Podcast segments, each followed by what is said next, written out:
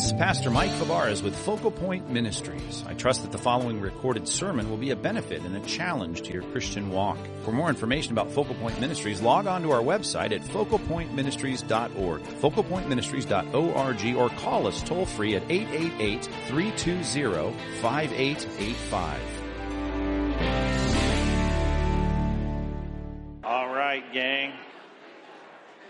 I'm excited to kick off our ninth year of our study through the nine most important topics we could ever give our minds to think about. We are uh, entering into this last semester here tonight to finish what we started almost a decade ago.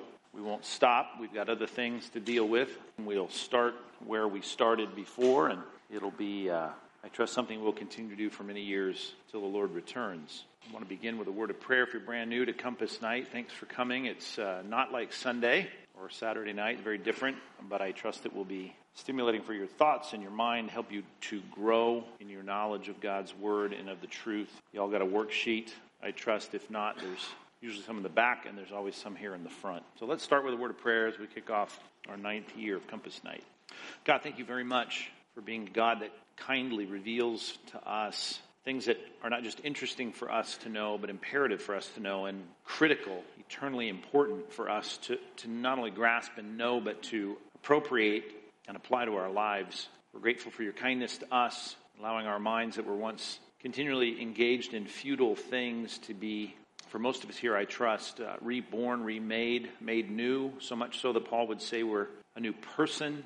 Our thinking now is capable of contemplating your truth and absorbing that in a way that we couldn't before, that we can think your thoughts after you, and we can have our lives affected by the truth that we study, things that we understand about you and how you work, how you have worked, the way that you've arranged, in this case, in our final year, this great and very important uh, topic, this endeavor of yours to save sinful people like us. So, God, give us a great semester, I pray. Protect our time. Let it be efficiently used. Keep our minds sharp and focused. And I pray that you would grant me the articulation to teach in a way that's clear and helpful. You know, it's not just about this time on the platform, but the time preparing too would be endowed by your grace to allow me to assemble a kind of structure to these topics that would be helpful from week to week. I know it goes by so quickly, but we look forward to this semester as we ramp up toward Christmas and hopefully get a better grasp on what it means that you have sent your Son to save us. Thank you, God, for our study. Launch it now with your blessing, your favor,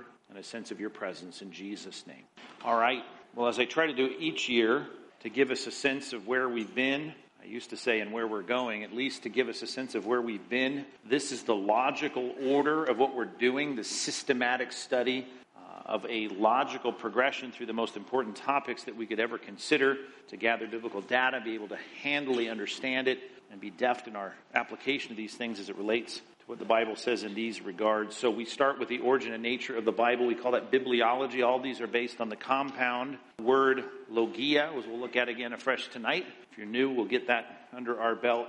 And the word biblios in this case, which means book, which of course became our word in English for Bible. That's all Bible means is book. We talked about the nature and origins of the book, the Bible, the study of God, because the word theology means the study of God, we designate that distinctly from the rest of the divisions of theology by calling it theology proper. The person and work of Christ, who was he? What did he come to do? Christology will have some overlap a little bit in, in themes with this particular section of our study some years back. The ministry of the Holy Spirit, pneumatology, pneumos means spirit, the Spirit in this case, the hagios pneumata, which is the Holy Spirit.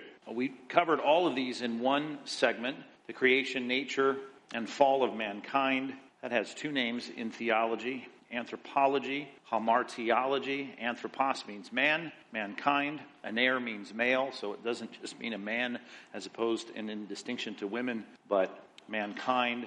Hamartiology Hamartia means sin. We looked at that and all its implications recently. Redemption and salvation. We'll talk a lot about that this semester. The study of the church. Ecclesia is the root word in, in Greek. The combination here, we call it uh, ecclesiology, the study of the church. The study of angels and demons. Of course, demons are only angels that are evil, so they all fall into the category of angelology. Angelos means messenger or angel. Study of end times. The eschatos, or the end in Greek, the study of the end. So if you look at that, that's the logical progression. As anyone would sit down and study theology, we usually move in this sequence. Any systematic theology book you get from our Compass bookstore or you pick up online, usually going to go in this order or close to it.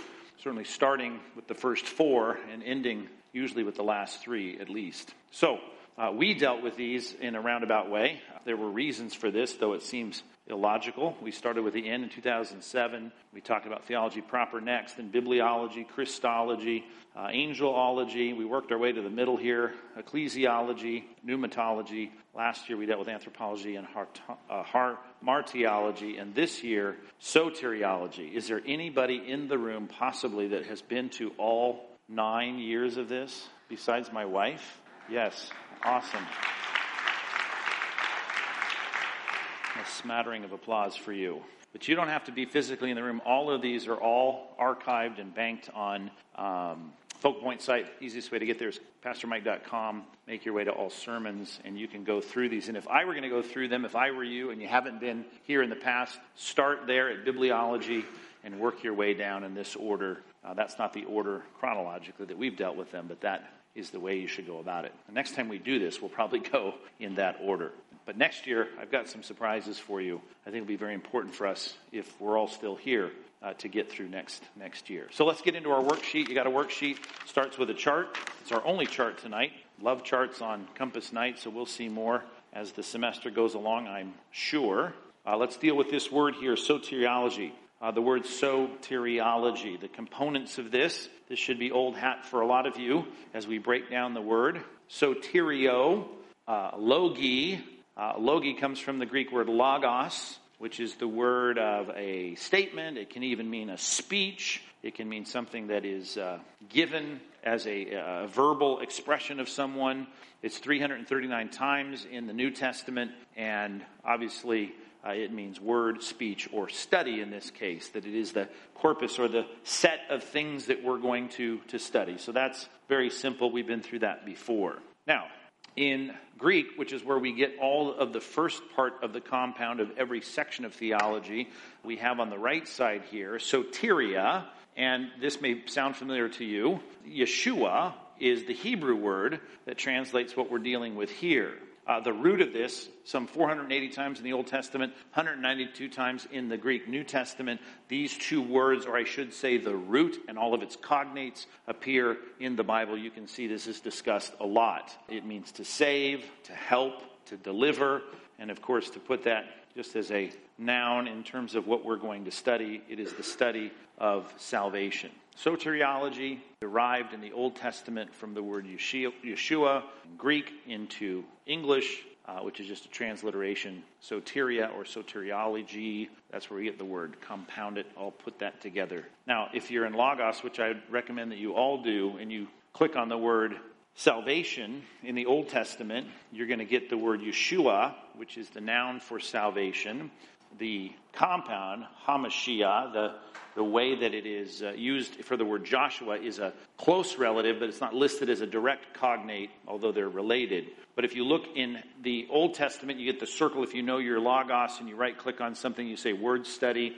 It's usually translated salvation, save, help, prosperity, which is interesting. We'll see why. Deliverance, the blank of salvation, the blank of the blank salvation one time or two times. But what's more interesting if you scroll down is it always brings you back to the root. Now the little dot's going to be next to the word that we're looking at, which is the word salvation. I know this is probably too small to read in the back, but to recognize just the family of first cousin words that all relate to this. This is where I get the number in the upper right hand corner there, 480 times. The root of this word is used in various Hebrew forms in the Old Testament. What you don't see here is the word Joshua, which occurs many times in the Old Testament, but it was just outside enough of the family to be listed here. That would bring it up to 500 and probably close to 600 times. In the New Testament, soteria, deliverance, usually translated in our English text in the ESV, salvation, can be translated saved, saving, or saved. Strength or deliverance in a few contexts that would call for that. Less cognate words here. The, the root of this in, in Greek is sozo, and there's a lot of different variations of that in the Greek New Testament. The root and its cognates 192 times, which I think is what I put on your. Did I put that as the? Uh, yeah, I did. 192 times. That number didn't sound familiar. But anyway, if you don't have Logos and you're not, well, if you have it, if you don't have it, I'd recommend you get it. If you have it, I'd certainly spend time whenever you hear an important word, uh, even discussed from the platform or read in your books, or just as you're sitting uh, thinking about what we're studying, to spend time right clicking on those and doing some word studies. All right, our study of theology, let's just kind of figure out what we're going to deal with.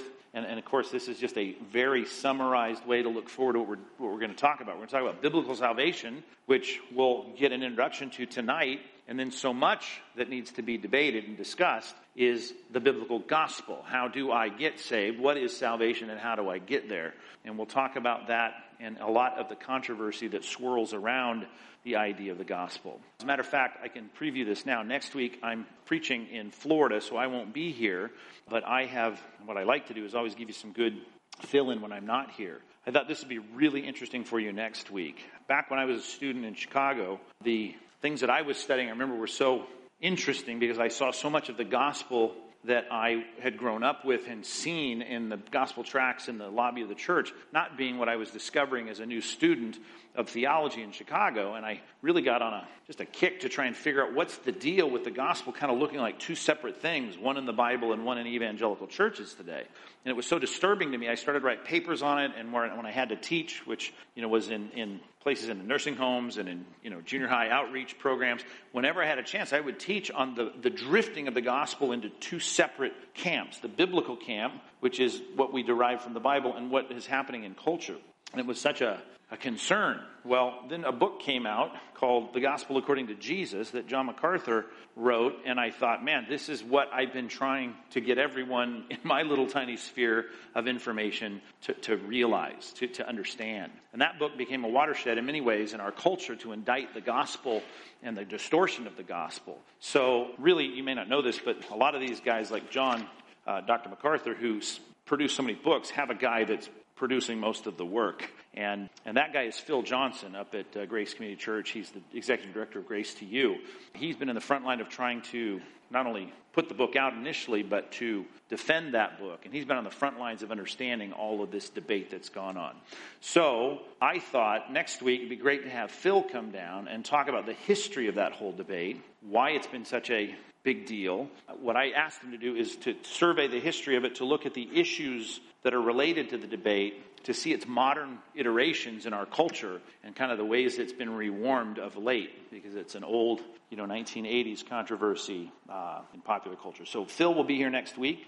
Uh, and he's slated to speak to you, and he'll give you some great information about what is, was deemed and coined back in the day as the lordship salvation debate, which was really a discussion of what is the gospel and some of the attacks on the gospel. So that'll be next week. Don't miss that. As a matter of fact, we know people that weren't here tonight. Grab them to be here next week. I, I guarantee that will be a provocative and interesting uh, discussion. If you've never heard Phil Johnson speak, you'll get your money's worth next week. All right, biblical salvation, biblical gospel. So next week, you're all going to be here next week, right? Smile at me if you're going to be here next week. You'll be here next week. Great. We're going to talk about how God accomplished our salvation. And there'll be lots of things that we deal with along the way that relate to misunderstandings that people have when they haven't given it much serious thought. There's so much that really needs to be understood if we're going to think God's thoughts after Him regarding salvation. It's not the way at least as I grew up understanding, it, it, it's, there's much more to it, and we're going to kind of get under the hood of salvation and figure out how it was accomplished.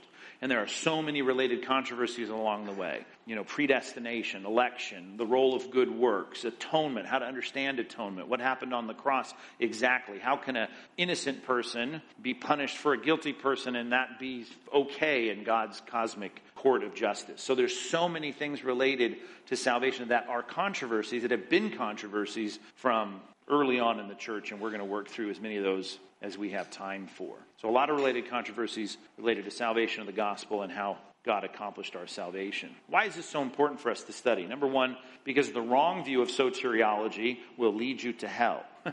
uh, if you don't understand what salvation is, or maybe you do understand what salvation is, but you don't rightly understand what the gospel is, this is a catastrophic mistake. So it's very important that we clearly have the right biblical view of soteriology. Now, there's lots of things underneath it that we may have debates about. What exactly is the atonement and how was it accomplished? I mean, we can disagree on some of that and still have saving faith, but there are aspects of soteriology that you just cannot be wrong about. So, a wrong view of soteriology will cost you a lot. A low view of soteriology if we don't have a polished, well formed view of it, or we don't think about it very often, it will result, as we'll try to prove, frustrated Christians, uh, disillusioned Christians, Christians that just don't get why the reality of the Christian life is something that they didn't expect. So we've got to make sure that we're clear about what salvation is and how it was accomplished and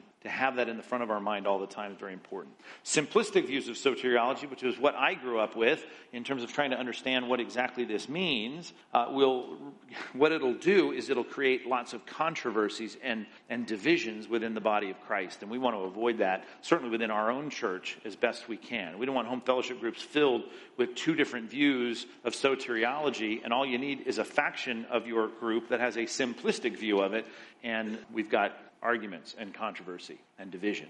We don't want that. Churches have split over aspects of soteriology. As re- I've heard of it as recently as my teaching in the seminary this last summer, it's still happening. Churches, if they don't agree on the on, on the aspects of soteriology that are important, we're going to have problems. So that's what we're going to cover. That's why it's important in a summary fashion. I'm sure there's much more I could have articulated, but that's where we'll start. All right, now let's get into the meat of it here. We need to look at what the scripture does with the words that we translate to save or be saved or salvation. The biblical use of the terms. This is so critical because if we don't have a 30,000 foot view of the ways the Bible uses this term, you will inevitably go to Scripture, as most people do. Unfortunately, they'll read a verse with a word that sounds familiar to them that is defined in one way that is not the definition of that word in that context we are going to confuse what the author's original t- intent was if we don't know, oh, there's lots of options here regarding how the word salvation is used and being saved. So we have to understand it. Once you get a good breadth of how broadly this is used, then you just don't jump into a passage and assume that we know what is meant when the word salvation is used. When we talk about soteriology, we're talking about one kind of salvation. Now, what does the Bible say? Let's start with letter A. Jot this reference down Judges chapter 2, verse 18, just to get started. If you know the book of Judges, you've been in our women's Bible study, you've read it on your own, you understand that this cycle of oppression, oftentimes enslavement, certainly harassment from other nations. You had the stronger nations subduing Israel. Israel was sent deliverers or judges, they were called. These are not black robed, gavel knocking people. These are people that came usually as military leaders to fight these foreign armies. Well, they were in a constant process in the book of Judges over 200, 300 years of saving them. Judges chapter 2 verse 18 on the screen says, whenever the Lord raised up judges for them, the Lord was with the judge and he saved them. There's our word. Yeshua saved them from the hand of their enemies all the days of the judge. For the Lord was moved to pity by their groaning because of those who afflicted and oppressed them. Letter A, jot this down, to be saved from a military enemy. Now, when you start to recognize that David was one of the most successful military commanders and wrote many of the Psalms, most of the Psalms. And you read about salvation in the Psalter, and now you recognize, well, wait a minute, I've got to be careful because the military commander talking about salvation may be using the word salvation as it's often used in the Old Testament as salvation from a foreign army in a battle to be saved. Now, you've got to know that because once you start reading a psalm about salvation, and then you find verses as it's developing that theme in that psalm that seem to have nothing to do with salvation from sin and hell, now all of a sudden we start to recognize I can create a really wacky theology about gospel sharing and evangelism if I don't realize this is not a passage about being saved from the penalty of my sin.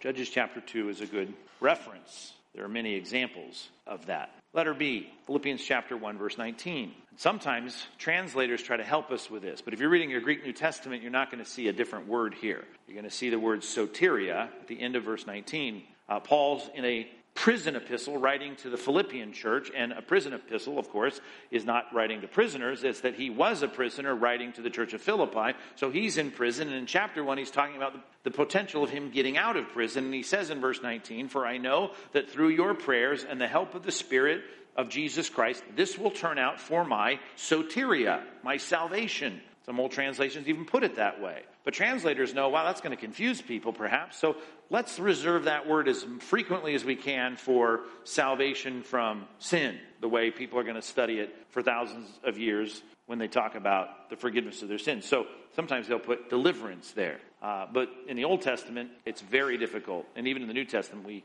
have them giving up on that in certain passages. But the translators do that, but the word is salvation. So, let's in this case, let's call it injustice. You could say prison, but it's used elsewhere for situations where you are not being rightly treated and you are going to be saved from that injustice. We'll see why this is important for us to use that word right now later. And that is a kind of salvation that's discussed in the Bible. To be saved from an injustice, to have a wrong be made right, you are saved in that situation. Same exact word being used. Letter C, James chapter 5. Here's our word, sozo. James chapter 5, verse 15. The passage talking about those who are sick. They ought to pray. They ought to get the leaders of the church to pray for them. They ought to have medicinal uses of medications applied to them. And the prayer of faith will save the one who is sick, and the Lord will raise him up. The context, which I could have put on the screen, I suppose, clearly about someone who's sick, but it even uses the word here, so I guess I don't need that. The context about someone with a physical illness, some kind of bacterial or some kind of uh, viral infection. And he's saying, listen, pray. And, and, and God will save them. What are you talking about? Letter C, we're talking about people being saved from an illness, recovering from a sickness, having some physical problem that is now going to go away, and that the word is used in this case indiscriminately. Not just the kind of salvation we're going to be studying for the next few weeks, next few months, but it's used here be saved from an illness. Letter D. Joshua chapter 2, verse 13. This is the story of Rahab. You remember? She's making a deal with the spies. And she says, If I let you get out, here's the deal I want you to make. I want to make sure that you will save, here's our word, Yeshua, alive, my father, my mother, my brothers, my sisters, and all who belong to them, and deliver us, parallel word, our, deliver our lives from death. Now that's pretty severe, but it's one of the ways the word salvation is used. And I guess you could say from a military enemy. You can also say, well, they would be killed on the battlefield, but I started with that one because the whole nation is being talked about there, is that they're being saved from an oppressor. In this case, an individual is asking to be saved from death in a battle. And the word saved is used, the same exact word that we're discussing. Saved from military enemies, saved from injustice, saved from an illness, saved from physical death. Letter E.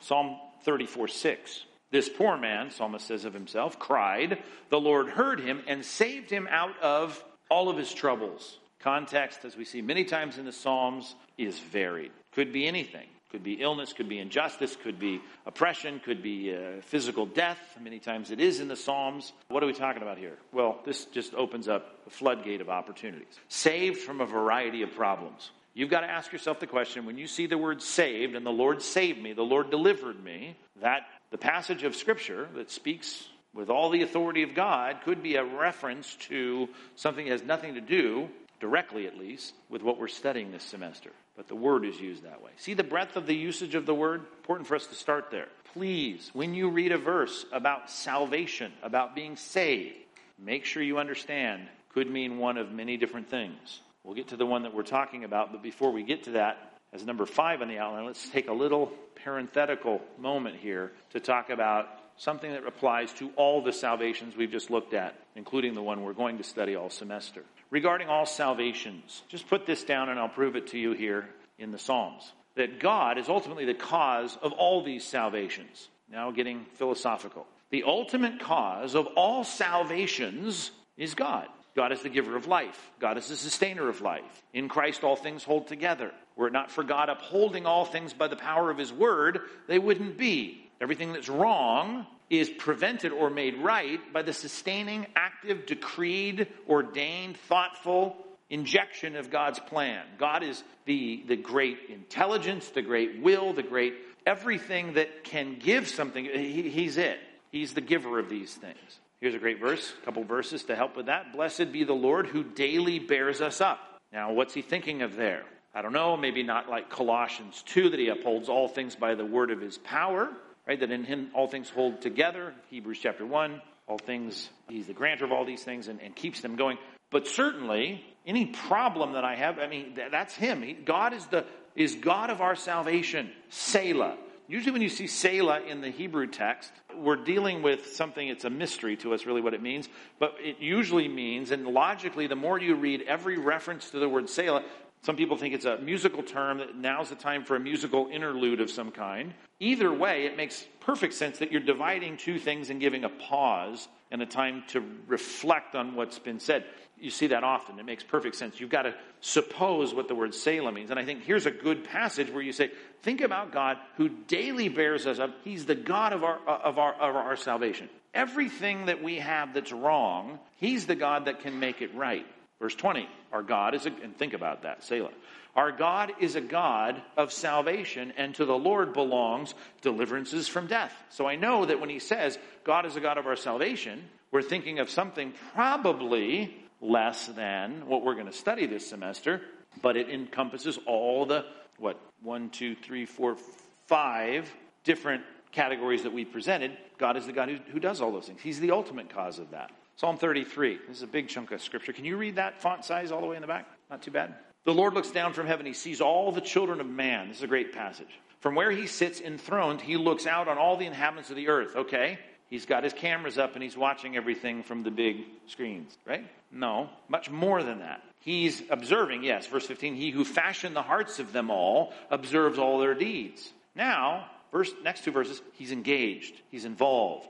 The king is not saved by his great army, and a warrior is not delivered by his great strength. So God's not just watching what people are doing. No, the war horse is a false hope for salvation, and by its great might, it cannot rescue. The implication is here if God, and we prove this later, and we will with verses on the screen, God is the one who provides those things. So God is watching everything. He's fashioned the internal constitution of people, their spirit, and then when there's something good that happens, when there's deliverance from some threat or some oppression or some illness or some problem, God is the one who's involved in that because it's not the medicine, it's not the, the horse, it's not the chariot, it's not the tank, it's not the bomb, it's not the treaty, it's not the Congress, it's not the pre- it's God who does that. Now, there's agency involved in people and, and, and horses and armies and the might of, of those things, but God is ultimately the cause of those things. That's important for us. One more. Oh, I gave you another one. Psalm 44 verses 3 through 8.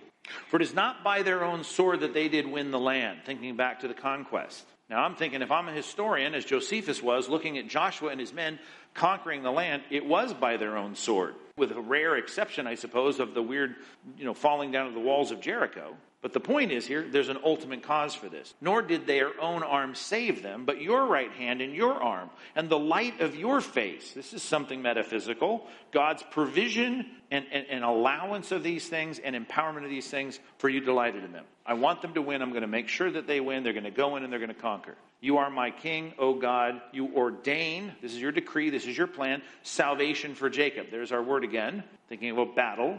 Through you, we push down our foes. Through your name, we tread down those who rise up against us. Verse 6 For not in my bow do I trust, nor can my sword save me. Right? He's not trusting in that. Ultimately, he knows there's an ultimate cause, but you have saved us from our foes and put to shame those who hate us. In God we have boasted continually, and we will give thanks to your name forever. Now, that's the way everyone should respond. That's not how they do respond, and that's the great lament of people that are in the know in Scripture, and that is that though people are engaged with God, ordained by God, upheld by God, they don't acknowledge Him, nor do they give thanks. This is the right way to do it, but the reality is God grants the victory and God gives the deliverance. Verse 4 You are my king, O God, or you've ordained salvation for Jacob or any other winner. So God is the ultimate cause. The ultimate cause is God for all salvations. Now, why did you go, why, why have to make that point? Here's why. Every time you see the word salvation, you have to ask, what salvation are we talking about? People become universalists and then start entire churches and organizations based on this verse. And they misunderstand it because they don't understand the breadth of the word salvation or the reality that God is active in those salvations that are not the salvation we're talking about throughout our semester. 1 Timothy 4:10. For to this end we toil and strive because we have our hope set on the living God, who is the savior, the one who saves of all people, especially of those who believe. Now the universalist will say, see there, he saves everyone in the end. These are the kinds of Love Wins people that want to say, God's going to save everyone. And they quote verses like this to say, well, certainly that's the case right there, because you can't be the Savior unless you save someone. And, you know, when the Bible talks about salvation, it's talking about heaven and hell and forgiveness of sins. No, that's not the case in many, many passages.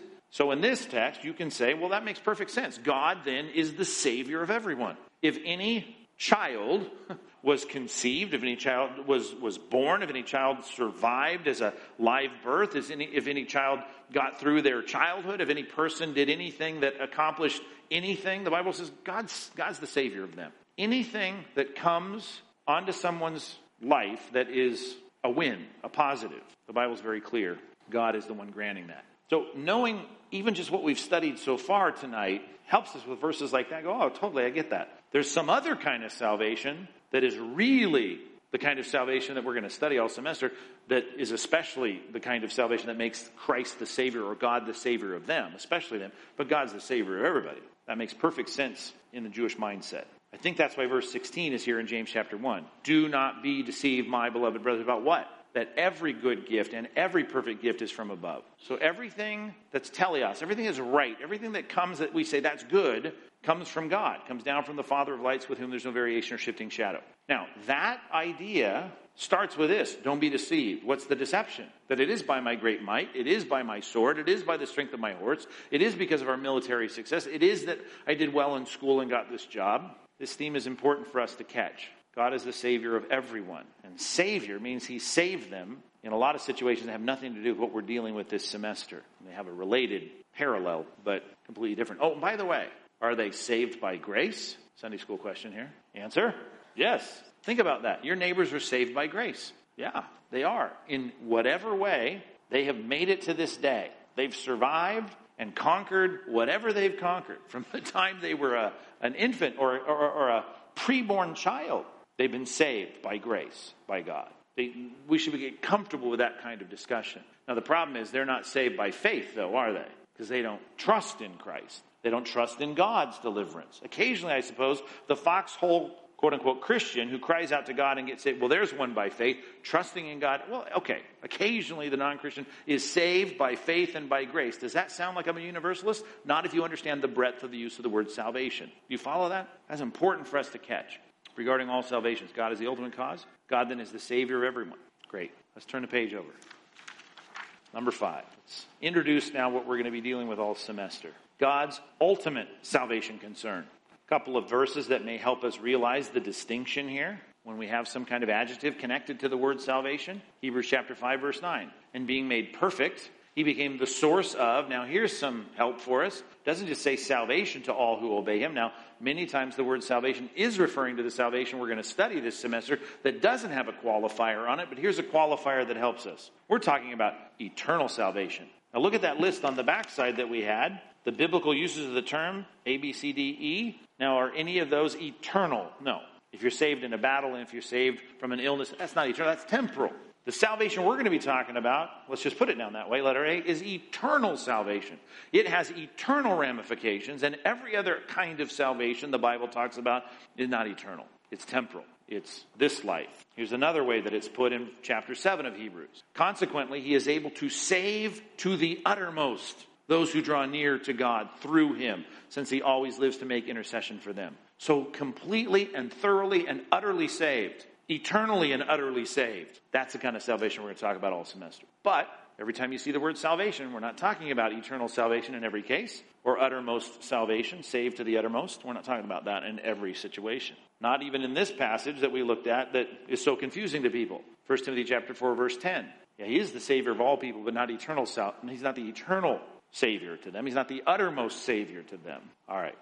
Eternal salvation, uttermost, saved to the uttermost. This is, now let's try and understand how this works. It is rooted in this key and very important theological word, biblical word, reconciliation. It's rooted in reconciliation, the way the Bible uses the word reconciliation. Note this now, this puts it in clear perspective. Romans chapter 5, verse 10. For while we were enemies, we were reconciled to God. The issue of salvation that's eternal and uttermost salvation is the kind of salvation that puts us together, reconciles us to God by the death of his son. Now, people aren't saved on the battlefield by the death of God's Son. They're not saved from an illness by the death of God's Son. You might philosophically try to get there in some roundabout way, but no, the kind of uttermost eternal salvation that we're going to talk about, that's by the death of His Son. And that makes us, here it is again, reconciled. And if we're reconciled, then we're saved, and we're saved by His life. He becomes the thing that saves us in the uttermost eternal way that we're going to be talking about reconciliation. Just give you that sense of what it is the idea of reconciliation is something that's broken that's going to be repaired. We use the word in relationships horizontally. That's not the way we're talking about it here. We're talking about people in God, not people in people, but to know that relationships are torn and then restored, we get the idea. And we speak corporately when we say reconciliation because I was never with God. I was born away from God. You follow me there? In other words, reconciliation is speaking of mankind. I am one who is reconciled to God, not because I was ever with God and then was removed or bereft of God. It's that mankind was bereft of God in the garden. Adam and Eve had sinned. Mankind is away from God. There's, let's put it in terms that you're used to here. You've seen these things endlessly the gap, the bridge, the chasm, the divide, whatever you want to call it. We've got God divided from the time I was born from me because I'm a child of Adam. So that's what needs to get fixed. And as the Bible would say, the problem is letter C, sin. The thing that makes the problem that has to be solved by reconciling me to my Maker was one that was created by the problem of sin. The verse you learn in Partners is Isaiah 59 2. It starts with verse 1 The Lord's hand is not shortened that it cannot save, and his ear is not dull that he cannot hear. It's not like he can't look across the chasm. He can. The problem is your sin that's not being dealt with. But your iniquities have made a separation between you and your God, and your sins have hidden his face from you so that he does not hear. Again, picture the picture of divide. There's a problem. The problem is sin, and the problem is one that needs to be dealt with. We've got to, we've got to solve the problem caused by sin. The Lord can save. The problem is sin. Until sin is dealt with, we've got a distance. Letter D. Salvation then is from what? Distance. Now that's how it's usually presented in the little bridge tracts that I read growing up. You know what? I'm on this side, God's on that side. Don't you want to be with God? And I said, No, I don't really think I need to be with God. Why? And then they have to appeal to me somehow that I need to be with God because wouldn't it be better if you were with God? I don't know, would it? Well, pitch me the, the better God. Well, that's the gospel I inherited in my life when I looked around the landscape and read all the tracts. And then I realized that's not the gospel at all. It's certainly not the problem. I don't need to be reconciled so I can have a better life. I need to be reconciled because I've got a problem on this side of the chasm. And that is where the word salvation comes in. You don't have any concept of salvation until we recognize there's a foreign army that's oppressing you. There's an illness, a bacteria, a virus that's attacking. There has to be some kind of enemy that I can be saved from. The picture is reconciliation, but what's wrong with me being unreconciled to God? Well, because God's just retribution is coming. Romans chapter 5 verse 9. Since therefore we now have been justified by his blood, of course that's the focus, God by his own life has to somehow fix the problem. Much more shall we be saved by him from. Now that's what I'm looking for. What am I saved from? A life of being removed from a relationship with God? That's no big deal. Most people think it's fine. I, am I'm, I'm fine without him. No, there's a problem. If you don't reconcile with God, you are going to now incur the consequence of your sins. Wrath of God. I've told you the story. I talk about God's anger, and the lady met me at the door right out here and said, You know what? I don't know what Bible you're reading, but God does not get angry. And I said, Have you ever heard the phrase wrath of God? She said, Yeah. I said, Do you know what the word wrath means? I just don't like the way you preach. I mean, I don't know. She came up with some other reason to walk out, but wrath means anger.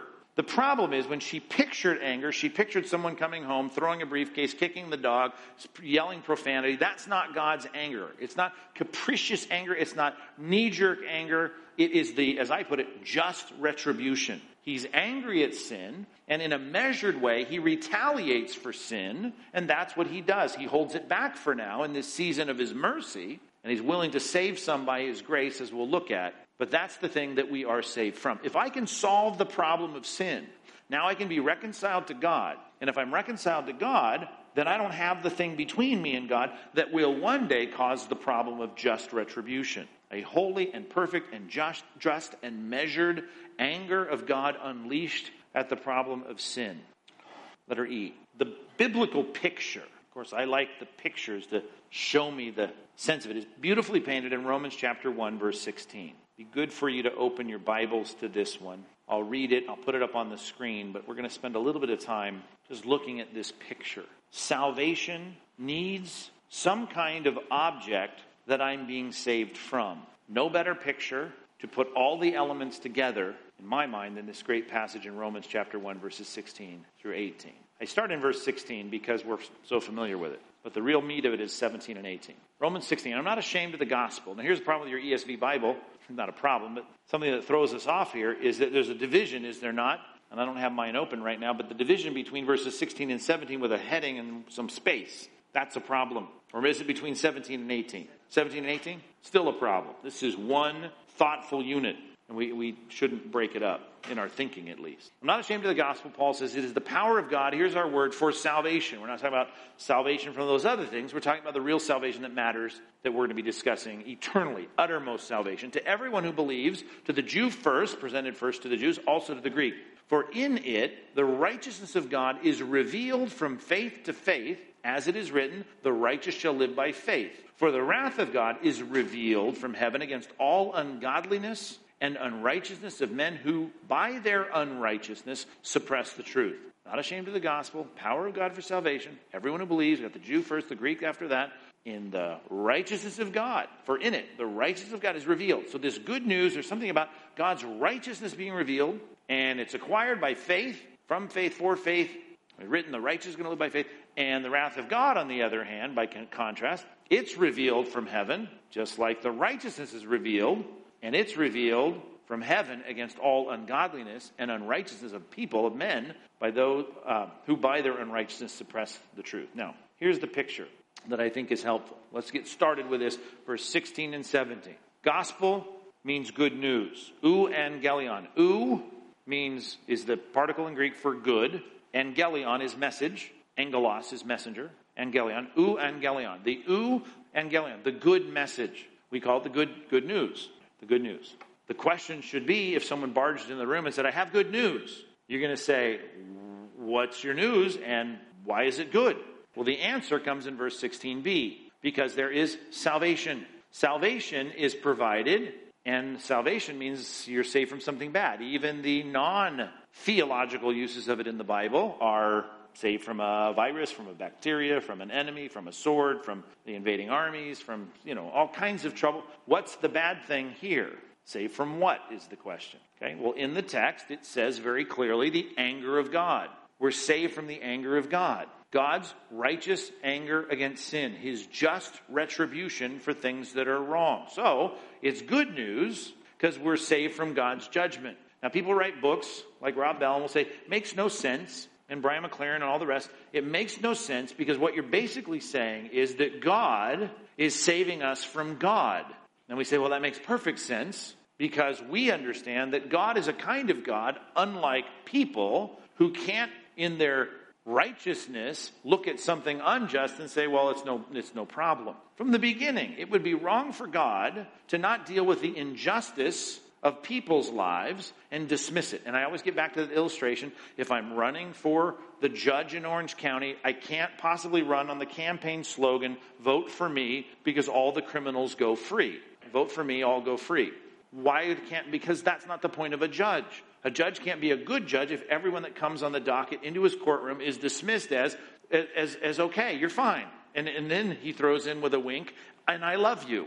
We'd say, I don't want that guy to be the judge because our, our, our world would be chaos. Our county would be chaotic. So justice, if God is the judge, has to be meted out on sin, and that needs to be solved. Well, the Bible says God is so righteous, he can't violate himself. Therefore, he has to solve the problem. And he is looking at sinful people saying, I must punish sin. I can only be the one, because they're all sinful, who can righteously extend something to save them from their own sin. Therefore, it's 100% correct. Though they think it's foolish, because they think, well, if I'm going to punish my child, how do I save my child from being punished? Well, I just don't punish him. They say, well, why didn't God do that? That's their view of God. Well, God just would stop. But the reality of what the Bible teaches, he cannot stop and maintain his justice. And as I often say, God, if he's not just, is not good. And if he's not good, he certainly can't be God. So God has to be just and has to punish sin. That's the whole arrangement of salvation that we'll be exploring, along with all of its controversy that surrounds it. The gospel is good news. Why is it good news? Because we're being saved from something bad. What are we being saved from? We're being saved from God's wrath. Who saves us? God does. God saves us from himself? Exactly. The love of God saves us from the justice of God. But he has to do that with the penalty and the punishment that we see dramatically played out on the cross. For in the gospel, a righteousness from God is revealed. The wrath of God is being revealed from heaven. We have that big space between these two in our Bibles, right? We see, okay, verse 17, the gospel has some kind of good news because it provides something for us that's being revealed from heaven called righteousness. The wrath of God is being revealed from heaven as well. Here's something that you couldn't miss if you had your Greek New Testament open. Of course, our English text, it's the same word too, but it is the same exact word revealed. This is the important point. There's something in the gospel coming from God. God is revealing something called righteousness, and God then, by contrast, is also revealing something called his anger or his wrath, his just recompense for sin from heaven. That's the exact word, and it's very important for us to catch the connection there. In the one case, he's revealing righteousness, and in the other case, he's revealing wrath. Now, righteousness, I can understand. If righteousness is salvation, I can see people are getting saved. His wrath is being revealed from heaven. Well, this is stated in a way as though it's already happening. And he explains that in chapter 2. It's not that it's here yet. It'd be like, you know, seeing Noah build an ark and having people walking up the ramp and say, look at those people. They're being saved. God is supplying salvation for them, but it hadn't started raining yet. No, but it's on the way.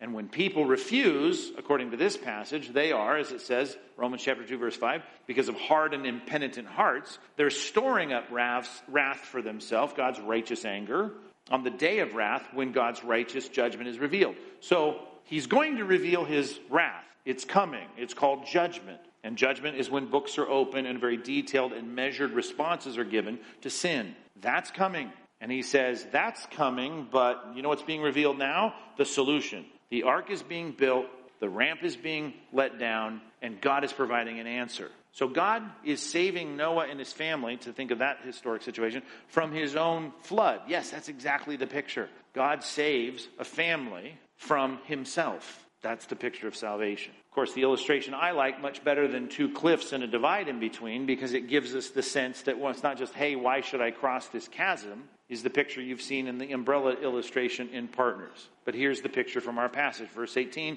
he's revealing wrath. Against who? Against all who suppress the truth by their wickedness. So I have sin or I have evil in my life. I'm suppressing truth. I don't want to admit my problem. So I got a face up that thinks I'm okay. Behind it, I'm sinful. I don't want to admit the problem of my sin. Wrath is coming. It hasn't gotten here yet, but it's on the way. And every day I make decisions in my sin, I'm storing up more of his just recompense in my life. But the Bible says there's a righteousness also coming. So as God sends judgment, he's also sending a way to get out of it a righteousness that's going to solve the problem and counteract, if you will, the problem of his wrath. It's provided how? By the power of God, which he's not ashamed of. Because that gospel has a righteousness. A safe spot now is available both to the Jew and to the Greek. Doesn't matter who you are, you don't have to be Abraham's offspring.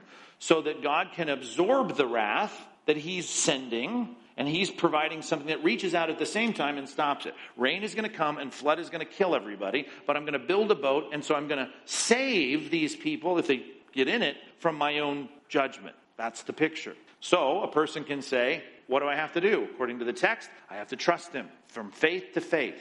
It's provided by faith. It is the power of God for all who believe. So I just need to say, I, I, need, I need the fix, which means I got to take down this false sense of my own acceptance and I'm okay. I have to admit my problem and trust Him. The problem with the other people is they don't think they have a problem. What sin are you talking about? God wouldn't do that to me. He's too nice. If you're not willing to see the problem and by faith trust Him by getting in the only safe spot that exists, then we have a problem. You will encounter the just recompense of God. That picture is helpful to me. That's why I created the umbrella illustration, because I couldn't find an illustration that could be drawn on the back of a napkin that would help people recognize that it's not just I'm on this side, alienated from God, I need to be reconciled. Why do I need to be reconciled? Well, because if you cross the bridge, and this is what got us into a real weak gospel in our generation, well, wouldn't it be better for you? Wouldn't it be better for you? Wouldn't it be better for you And most of us say no, and so we have to trump up how it would be better for us, and we stay on the other side because what, what it doesn't matter. There's no urgency to that gospel. But in Scripture, the urgency is God's revealing wrath from heaven. God's revealed righteousness from heaven. God is going to bring recompense on your life because of your sin, but if you're willing to trust Him, there's a spot where His recompense has already been. That picture is helpful to me. Number six, okay? You're talking about this uttermost eternal salvation. I need, again, if I'm going to help our hermeneutic or our understanding and interpretation of the Old Testament in particular, I need to understand something that we call progressive revelation. Because again, I'm going to come to wrong conclusions about eternal and uttermost salvation unless I recognize something that is true in the Bible. And that is letter A. Let's talk about this progressive revelation. There is progressive revelation. Revelation is something that God reveals information that would not otherwise be known. He has to reveal it. And, and what progressive revelation is asserting is God didn't reveal every, everything at once. God didn't reveal all the truth at the beginning. God did not hand Adam and Eve this 66 book library of his mind on paper. He didn't do that this whole thing started, and God revealed now when people were excluded from his presence, revealed things a little bit at a time. Matter of fact, he revealed some things in nature that they should have understand, but they didn't understand, and in time he had to clarify and then even point back to the fact, I did say some things in scripture that should have made you understand it. In other words, there were times that he said, look, I know that you guys have been into this whole polygamy thing, but from the beginning, that's not the way I created it, and you should have understood it. I created male and female. It was Adam and Eve, and you should have understood that that was a, a one-to-one pairing. He says about the Pharisees, not the Pharisees, the Sadducees that refused to believe there was a resurrection. He said, I know I didn't clearly put that out in many places in, in the Old Testament, certainly in the Torah, but I'm telling you, you should have looked at things like God claiming he's the God of Abraham, Isaac, and Jacob, even though they were dead. You should have known that there's life after death and a resurrection coming. Those are the kinds of things that God said. Now, if you really pondered the truth, you probably could have figured this out. But there's a lot of things I didn't reveal to you.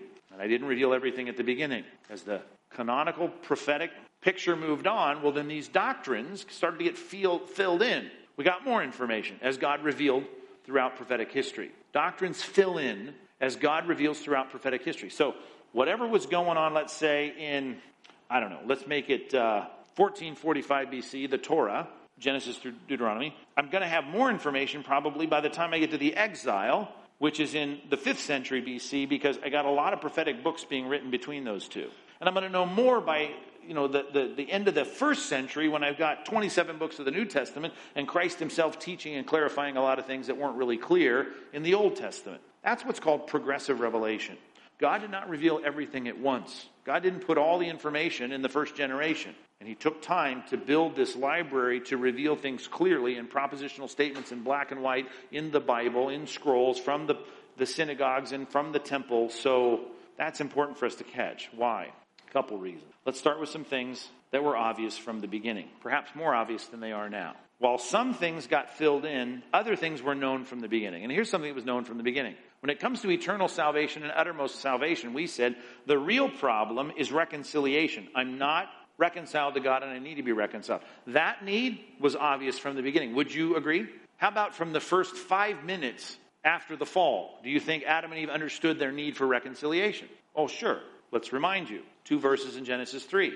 They heard the sound of the Lord walking in the garden in the cool of the day, and the man and his wife hid themselves from the presence of the Lord. What is that? Problem. What does that mean? Barrier. What does that mean? Your iniquities have made a separation between you and your God. It's not like it was before. Your relationship is torn. That was clear. For, no one needed to tell the first generation, the 50th generation, or the 5,000th generation, hey, you know what? You're, you're, not, you're not in sync with God. They knew that. Matter of fact, they knew it at the beginning more existentially and, and more poignantly than we know it now. Verse 24 made it clear by driving them out of the garden. He drove out the man, and at the east of the Garden of Eden, he placed a cherubim flaming sword and turned uh, that turned every way to guard the way to the tree of life. There's a mystery to that. We talked about it in eschatology, but the point is you can't even be in this garden that you're in. They really understood. Whatever I had, I've lost it, and they know they needed it back. So that part's not progressive. Might even be degenerative in the sense that we don't sense it the way that they did.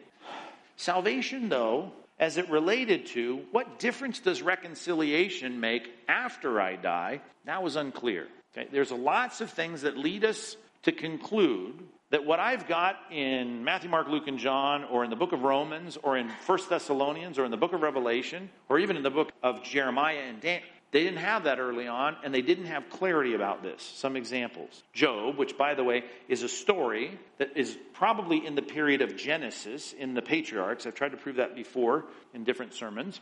Lots of reasons for that. The monetary units, the life that he, the length of his life, all those things. Job 10, verse 20. Here, as he's pondering his own death, he says, Are not my days few? Then cease and leave me alone, that I may find a little cheer before I go. And I shall not return. When I die, I'm not coming back. To the land of darkness and deep shadow I go. To a land of gloom, like, like thick darkness, like deep shadow without any order, where light is as thick as darkness. Okay, that's, I know he's depressed and all. But you were hailed in chapter one as the most godly man in the land.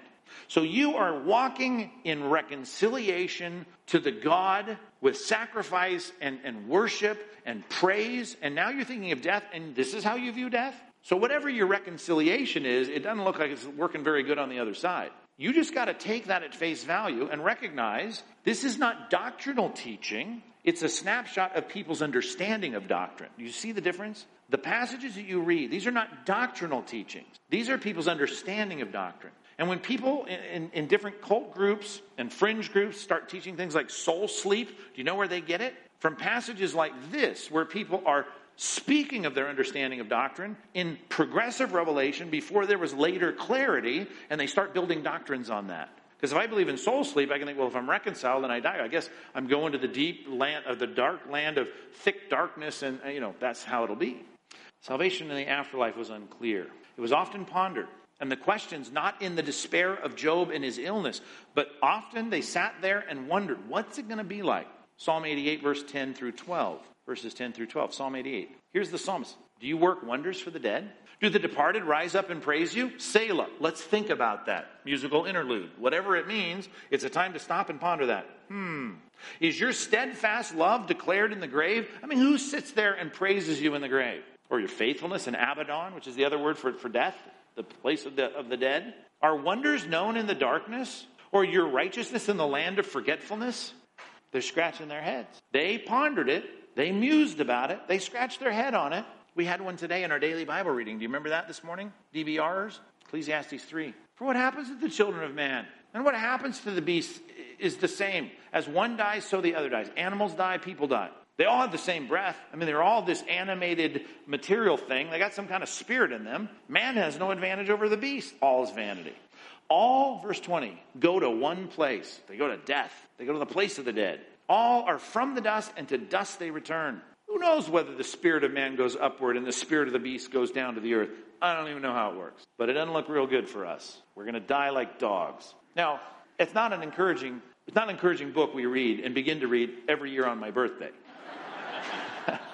But it is a snapshot of the middle monarchy about the 10th century BC. It's a lot like a lot of the Psalms where they just scratch their head and go, hmm, when we die, what's going to happen? Now, those are people commenting on a doctrinal theme who don't have clarity about that doctrinal theme. It was pondered, but it was unclear. It was eventually clarified. By the time of the exile, that's the 5th century BC when Israel is put into Babylon, and God is revealing a lot through the prophets there. The end, Isaiah, Jeremiah, Daniel, Ezekiel. These are important books that start to give us new light from God through his prophets. The end of the book, look what he says, verse 2, Daniel 12. And many of those who sleep in the dust of the earth shall awake. Even that wouldn't clear what's going on when that body's dead, but now we're going to talk about a physical resurrection. Do the dead rise to praise you, the psalmist said 600 years earlier? I don't know. Now here's God speaking through Daniel. They're going to rise, some to everlasting life and some to shame and everlasting contempt. Oh, okay. So there's two destinations here. And those who are the wise shall shine like the brightness of the sky above, and those who turn many to righteousness like the stars forever. There's glory for the resurrected saints. Here's more information on that. Now, we get a lot more by the time the New Testament comes around and Christ begins to teach on this topic. But it's interesting how we have to watch the progression of the understanding of salvation in the afterlife. It starts to get clear but it wasn't super clear through a lot of the Old. So be careful that you don't build your eschatology on what happens after life from a lot of the Old Testament passages where we don't have clarity and we have a lot of people musing on the doctrine. Here's what was clear not only the need for reconciliation, but when people sought reconciliation, they weren't sure how the benefits would be played out early on, but they sure did want it. They desired it. Now, they desired it when they were obviously being wooed by the Spirit and convicted by the Spirit. But look at this picture of reconciliation, Psalm 27. You have said, Seek my face. The Bible says, Seek me, know me, search for me with all your heart. He says, My heart says to you, Your face, O Lord, do I seek. I want relationship with the alienated God. You are alienated from me because of my sin, right? My sin hidden, has hidden your face from me. I want reconciliation. And, and by the way, I realize there's a peril when I'm not reconciled. Hide not your face from me. Turn not your servant away in anger. You, oh, you, have been my help. Cast me not off. Forsake me not, O God of my salvation. Now, here's a discussion that's moving into salvation. And we know that this particular period of biblical history, we're not clear about how that salvation affects things in the afterlife. But I know this I need to be right with you, I need to be reconciled to you. I know there's a lot of problems when I'm not. And when you allow that, that's called salvation, and that's what I seek. Reconciliation is at the heart of salvation. When you understand that, you don't have to even figure out all the ramifications of what salvation means after you're dead. You know that right now there's implications of eternal salvation, uttermost salvation, reconciliation to God, and you find that throughout the Old Testament. Letter G. It was a clear desire to be saved from sin's penalties. Now, again, early on in the Old Testament, it looked like the only way we're going to see the sin's penalties played out are in this life. Did you read a lot of that in Proverbs? You saw things about God punishing sinners, and it was always a discussion about, you know what, God's going to have to get to punish them soon. They may have a reprieve for a while, but they're going to be punished. Now, there are some hints in the Psalms that there's going to be some punishment afterwards, but there wasn't clarity on that. It wasn't clear. There was a lot of musing that shows me that they didn't understand that, at least not across the board. But they did know that the problem of not being reconciled means there's going to be penalty for my sin. Psalm 7 11 through 13. God is a righteous judge. That means he cannot just wink at sinners and go, well, boys will be boys, let them go. Vote for me, I'll go free. I'm a loving God. I love you. Just try to do better next time. No, he feels indignation. That means a righteous, justified anger every day because he sees us. He sees us sinning. Now, if a man does not repent, if I don't see my sin for what it is and repent, then God will whet his sword he has bent and readied his bow. He's prepared for him his deadly weapons, making his arrows fiery shafts. Now, you read the Old Testament, most of that you're going to see when it's described and explained is about rep- repercussions for my sin in this life. That created the problem that really the book of Job, which it was probably reintroduced in the middle monarchy of Israel to solve the problem of why is it that righteous people suffer and sinful people prosper. That's what the book is about. It starts to peel back a little bit of the picture of a spiritual battle behind the scenes, but there's still question in Job's mind about the afterlife. He didn't get that. But we did know this that if I don't repent because I'm sinful and because of my alienation, there's going to be penalty for my sin. That got developed in the Old Testament as it progressed. Psalm 130, verses 1 through 4. Psalm 130, verses 1 through 4. Out of the depths I cry to you, O Lord. O Lord, hear my voice. Let your ear be attentive to the voice of my pleas for mercy. That means I know I'm sinful, but I need help. I want, I want your forgiveness. If you, O Lord, should mark iniquities, if you were going to inscribe those and keep those, well, then who could, who could stand? Who could bear that? You should mark iniquity. No one would be able to survive. So I need your forgiveness and I need your grace. But with you, there is forgiveness. And that's why we fear you a God to be feared because we know you could punish, but you willingly don't punish, but we know we need to be crying out for your mercy. There's the picture of knowing I got a problem. The problem is sin. It causes problems between me and God, and there is a coming judgment for my sin. There wasn't a lot of clarity in the Old Testament as to when that judgment would be completely settled, but I knew there was a problem and it needed to be fixed. Because if God were not to forgive us somehow, well, then there would be penalties to pay. They just didn't understand quite how many and for how long. Are these letters working out correctly? Okay, H. Did I miss one? I'm on H right now.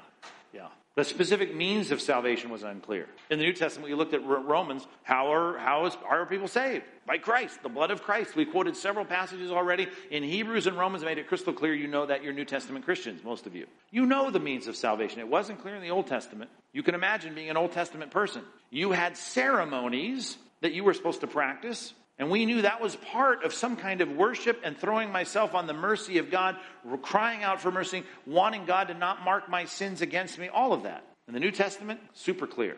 Hebrews 9, 13, and 14. If the blood of goats and bulls and sprinkling of defiled persons with the ashes of heifer sanctify for the purification of the flesh, we knew it did something. There was some kind of it, you know, I feel like I'm, I got this fixed. I checked these boxes. I did this thing. I did it in faith. Well, how much more? The reality of this, the blood of Christ, who through the eternal Spirit offered himself without blemish to God, purify our conscience from dead works to serve the living God. So I did ceremonies. I trusted God. I threw myself on His mercy. I wanted His mercy. I wanted to be reconciled. I did these things, but I realized these are ceremonies because even a Old Testament person knew it wasn't about animals that makes me right with God, but they were part of the symbolism of it all. Now the clarity was the New Testament. Christ was going to die. I love this passage. I quote it often, John 1:29. The next day, John the Baptist saw Jesus coming toward him. He said, "Behold the Lamb of God who takes away the sin of the world." I'd love to hear the intertestamental synagogue discussion about how God was going to solve the problem of sin. Most people didn't want to look at the suffering servant passages in Isaiah. They wanted to look at the triumphant king in Isaiah. They wanted to see the Messiah as a deliverer and a conqueror and a king, but there was a problem of sin and some kind of sacrifice, and John apparently had the sense I know what's going to happen. There's going to be a sacrifice for sin, and it's not an animal. Here he is, the Messiah. He took the suffering servant passages seriously, and he realized by New Testament times Christ is going to die and take care of our sin. Specific means of salvation was unclear, and even that, if you heard me preach on John the Baptist and Luke, this was probably a, a, an exclamation out of by the Spirit of God that didn't have perfect clarity in his mind. I, I say it was clear, but he showed in his own ministry that he didn't understand why Christ was opposed the way he was. Anyway, preached on that another time. I. The required response from sinners was always clear. People understood that. They understood it from the beginning and they taught it from the beginning and everyone knew what it was. Now, that juxtaposition of H and I, you should understand that will solve so many problems. You can write the Scofield Reference Bible, which had this glaring problem in it, and realize that even a learned teacher of theology missed the point because he didn't make this distinction. And that is, though the means of salvation was not clear, the response to be saved was clear. And if that means I need to be reconciled to God, I don't want the penalty of my sin, I don't want my sins marked against me, I want to be that blessed person in Psalm 32 as his sins forgiven and his iniquity not counted. How do I do it? I don't know the mechanism of it clearly, the focal point of my faith is just somehow generally on God and His goodness, it would be sharp focus in the New Testament. So that changes between the Testaments. But the response, oh, that's always been clear. I got so many passages on this. 1 Kings chapter 8. I'll only give you a couple. 1 Kings 8, 47 through 50. Yet if they turn their heart in the land to which they have been carried captive. In other words, they're now being punished, much like in the book of Judges, for their sin, but they turn in their hearts. That's the word that's translated sometimes to, to repent. Right? If they turn and they repent. Here's another word. And they plead with you in the land of their captors, saying, We have sinned. There's confession. We've acted perversely and wickedly. Now they're not suppressing the truth and unrighteous. Now they're agreeing that they're sinners. They've repented in their hearts. If they repent with all of their mind, it's sincere, and with all of their hearts in the lands of their enemy. Next verse then you'll hear from heaven, from your dwelling place, in their prayer and their plea, and you'll maintain their cause. You'll forgive your people who've sinned against you, and all their transgressions that they've committed against you, you're going to be gracious and forgiving. What do they have to do? Turn in their heart, repent. They have to plead with you, they have to admit their sin. Uh, that's everywhere in the Bible, from the beginning. We know what we have to do to be right with God. Speaking of the verse I just quoted off the cuff, Psalm 32 1 Blessed is the one whose transgression is forgiven, whose sin is covered. Blessed is the man against whom the Lord counts no iniquity, and whose spirit there's no deceit. Well, there's the confession. I'm not lying to myself. He explains it. For when I was silent about my sin, when I tried to suppress the truth about my problem and unrighteousness, my bones wasted away through my groaning all day long. There's the conviction of the Spirit. For day and night your hand was heavy upon me. My strength was dried up as by the heat of summer. Selah, think about it. Musical interlude, whatever it means. I acknowledged to you my sin, and I did not cover up my iniquity. I said, I'll confess my transgression to the Lord, and I know what works with you when that happens. A sincere confession, you forgive the iniquity of my sin. Great passage, which is the Hebrew word sometimes translated repentance. It's translated here returning or turning back. For thus says the Lord God, speaking now through Isaiah, coming up on the exile of Judah he says, In returning and rest, you shall be saved. Okay, you're going to get right with God. You're going to have the consequences of your sins removed if you would turn and trust, if you would repent and believe, the kind of belief we're talking about in the New Testament. Trusting. In quietness and trust shall be your strength. So trust Him. You want to have a right relationship with the living God and have the sin problem removed? Well, the response has always been the same. That is critically important. If someone asks you, well, people were saved differently in the Old Testament. No, they weren't. Not at all. But Christ didn't die until the New Testament, I understand. But anyone who's ever had their sins forgiven, if God is going to be just, he has to somehow solve the justice problem. He was going to do that in Christ. And in time, he does it in the New Testament, but everyone was forgiven by the same mechanism of grace by Christ. Was there faith in Christ? No, they didn't even know Christ. They had a general sense of some deliverer coming. They put their trust in God. They had ceremonies that reflected the coming Christ, but they were saved by repentance and faith just like we are. When they recognized their sin, they confessed their sin, they repented of their sin, and they trusted in God, they had their relationship made right. All right, I've already done that one, haven't I? Sorry. Some unbiblical views. This should be easy for us to, to recognize. I mean, if that's, I mean, I've just painted an introductory picture of it, but let's think through this one. Just three real quick ones as we wrap up. The social gospel salvation. There is a salvation out there talked about by quote unquote Christians who talk about God and read the Bible, but it's called the social gospel. What is that about? That's about solving the problem of poverty and, you know, we need more mosquito nets because there's malaria and we've got to dig some wells and there needs to be clean sanitation and there's inequity in pay and all these things that you hear people talk about. They want to go solve those things in the name of Christ. That became the essence of salvation in Christianity in, in the period, if you're a historian of late, of the 20s and 30s in America and in Europe, of what we called classic liberalism. In other words, they started to say, I don't really believe in a Christ that rose from the dead because I don't even know if there is life after death. And if there is, I don't know. I certainly don't think there'd be a God on the other side who would judge people and, and put them in hell. I don't believe that. So now I got to look at all these passages because I presume that God is not that God that he reveals himself to be. And I've got to say, well, then do I throw the whole Bible out or can I take those salvation verses and just apply them the way that sometimes they were applied in the Old Testament? And that is, or even in the New Testament, being saved from sickness, being saved from poverty, being saved from all the problems of injustice in life. That's what we're all about. And many organizations in the name of Christ were launched to try and save people from these problems. And that became the essence of salvation. That was it. As a matter of fact, they didn't want to talk about anything beyond that because they weren't even sure they believed in it. And certainly classic liberalism did not. If you look at spiritual needs versus temporal needs, now there are, there are temporal needs. If people don't have clean water, they will die. If they don't have mosquito nets and they get malaria, they will die. If they don't have, you know, uh, safe streets, they might get jumped on by a gang, they might die. You're right. Those are needs. We use the word needs, but they're temporal needs. Right? There are spiritual needs, as we talked about, that are eternal salvation and salvation to the uttermost. That's the priority. Now, we'd like to keep people alive so that we can preach the gospel to them, but it is not replacing eternal salvation with temporal salvation. And the way I always like to describe that, like being on a battlefield, to kind of bring it all into temporal salvation, when someone's about to temporally die, and we pull out the pedicure kit and say, Well, your, your nails look terrible, sir. Let me help you out here. That's what's going on today by many people in a new wave of liberalism. It's not classic liberalism of the early 20, uh, 20th century. It's a new repackaged liberalism that often comes out of the emergent church and others like that, that give up on truth and absolute truth. They look at the Bible with a skepticism regarding supernatural things, and then they start thinking about what is salvation? It's about helping people. And therefore, they say our job is to go there and just help them in any way we can. Well, the helping becomes temporal needs. They don't want to talk about eternal needs. Mark chapter 8, verse 36 is What does it profit a man to gain the whole world and forfeit his soul?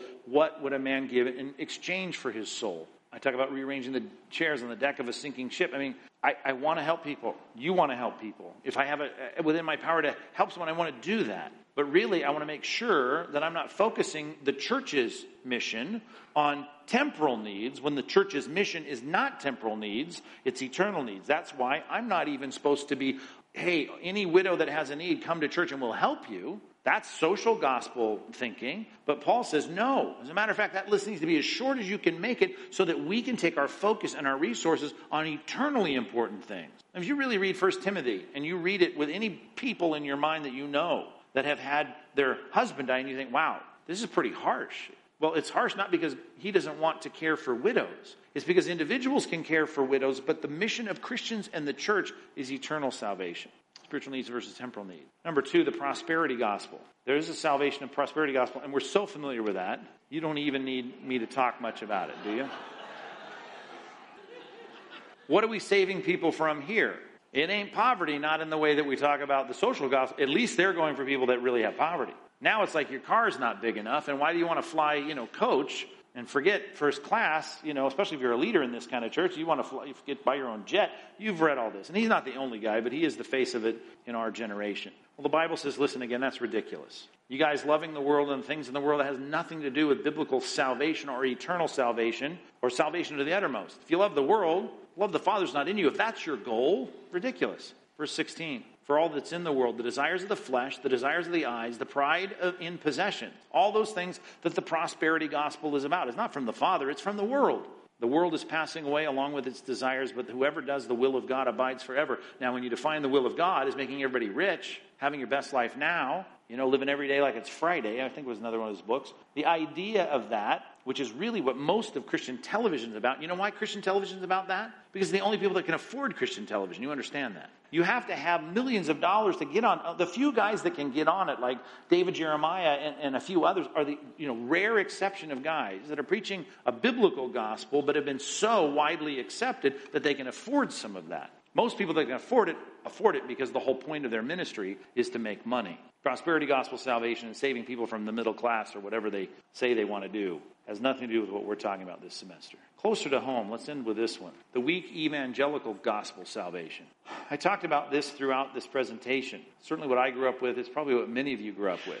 And again, it's trying to beckon you across the chasm to be with God. And the only thing I can really emphasize, if I don't talk about the problem of sin and coming judgment and the justice of God that cannot be impugned by Him winking at sinners, if I really understand what's at stake, well, then I can't appeal to you to come to my side if I'm not going to deal with those things unless I just say, you'll be happier.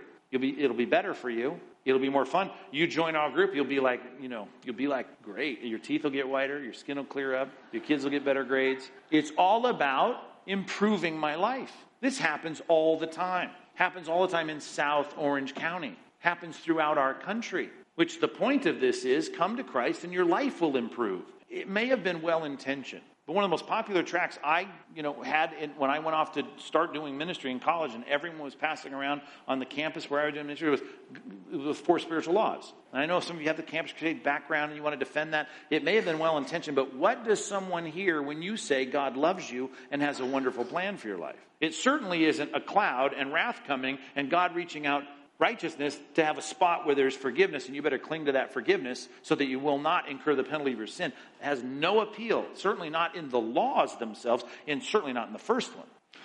That's why these pictures that have juxtaposed that very common appeal to the gospel with the reality of persecution in church history have always been a comical juxtaposition. God loves you and has a wonderful plan for your life. Well, the first century, they would say, What are you talking about? We're getting fed to the lions. God has a wonderful plan. Well, if, if wonderful plan for your life means whiter teeth, better relationships, everyone will be happier, your skin will clear up, your kids will get good grades. If it all means marriage enrichment or whatever, then it made no sense to them. But this was the context in which the gospel was given. Or this one I came across. God has a wonderful plan for your life, Peter. in, in John 21. You're going to stretch out your hands. You're going to die for me. Well, what about him? Well, don't worry about him. You, you've got a plan. You follow that plan, and, and it's going to be a bad one. Crucified upside down. Our friend Ray Comfort, who I need to have back again sometime, wrote that book, God has a wonderful plan for your life. I love the, the subtitle, which you probably can't read from that, The Myth of the Modern Message. See, that's what I call under this category a weak evangelical salvation. And people are pitching it all the time because they are, as I said there in Mark 8, ashamed, unfortunately, of the Christ of the Bible who came very clearly, not to give us a better life, not to make us rich, not to improve the world's living standards. I mean, that would be good, and along the way, if you can do something helpful, do it. But the point of the gospel and this army he's raising up with the gospel of eternal salvation is to save them from the penalty of their sin. And we're going to study that in great detail this semester. All right. Let me pray for you real quick. Are you clapping because I ended right on 8:15? See, because I'm clapping inside my own mind right now because of that. Let's pray. God, thanks for this team. Help us to really be able to discern the importance of what salvation is in your word, particularly the kind of salvation we're going to be studying, those passages that deal with our eternal salvation. Let that be something that just gets us excited to, to stand up for you in this world unashamed clarifying without any dis- problem, any confusion in our minds what real salvation is and what the gospel really is. Help us with that, God, as we proceed in our study, that we may be wiser about this and more accurate as we represent you in this world. In Jesus' name, amen.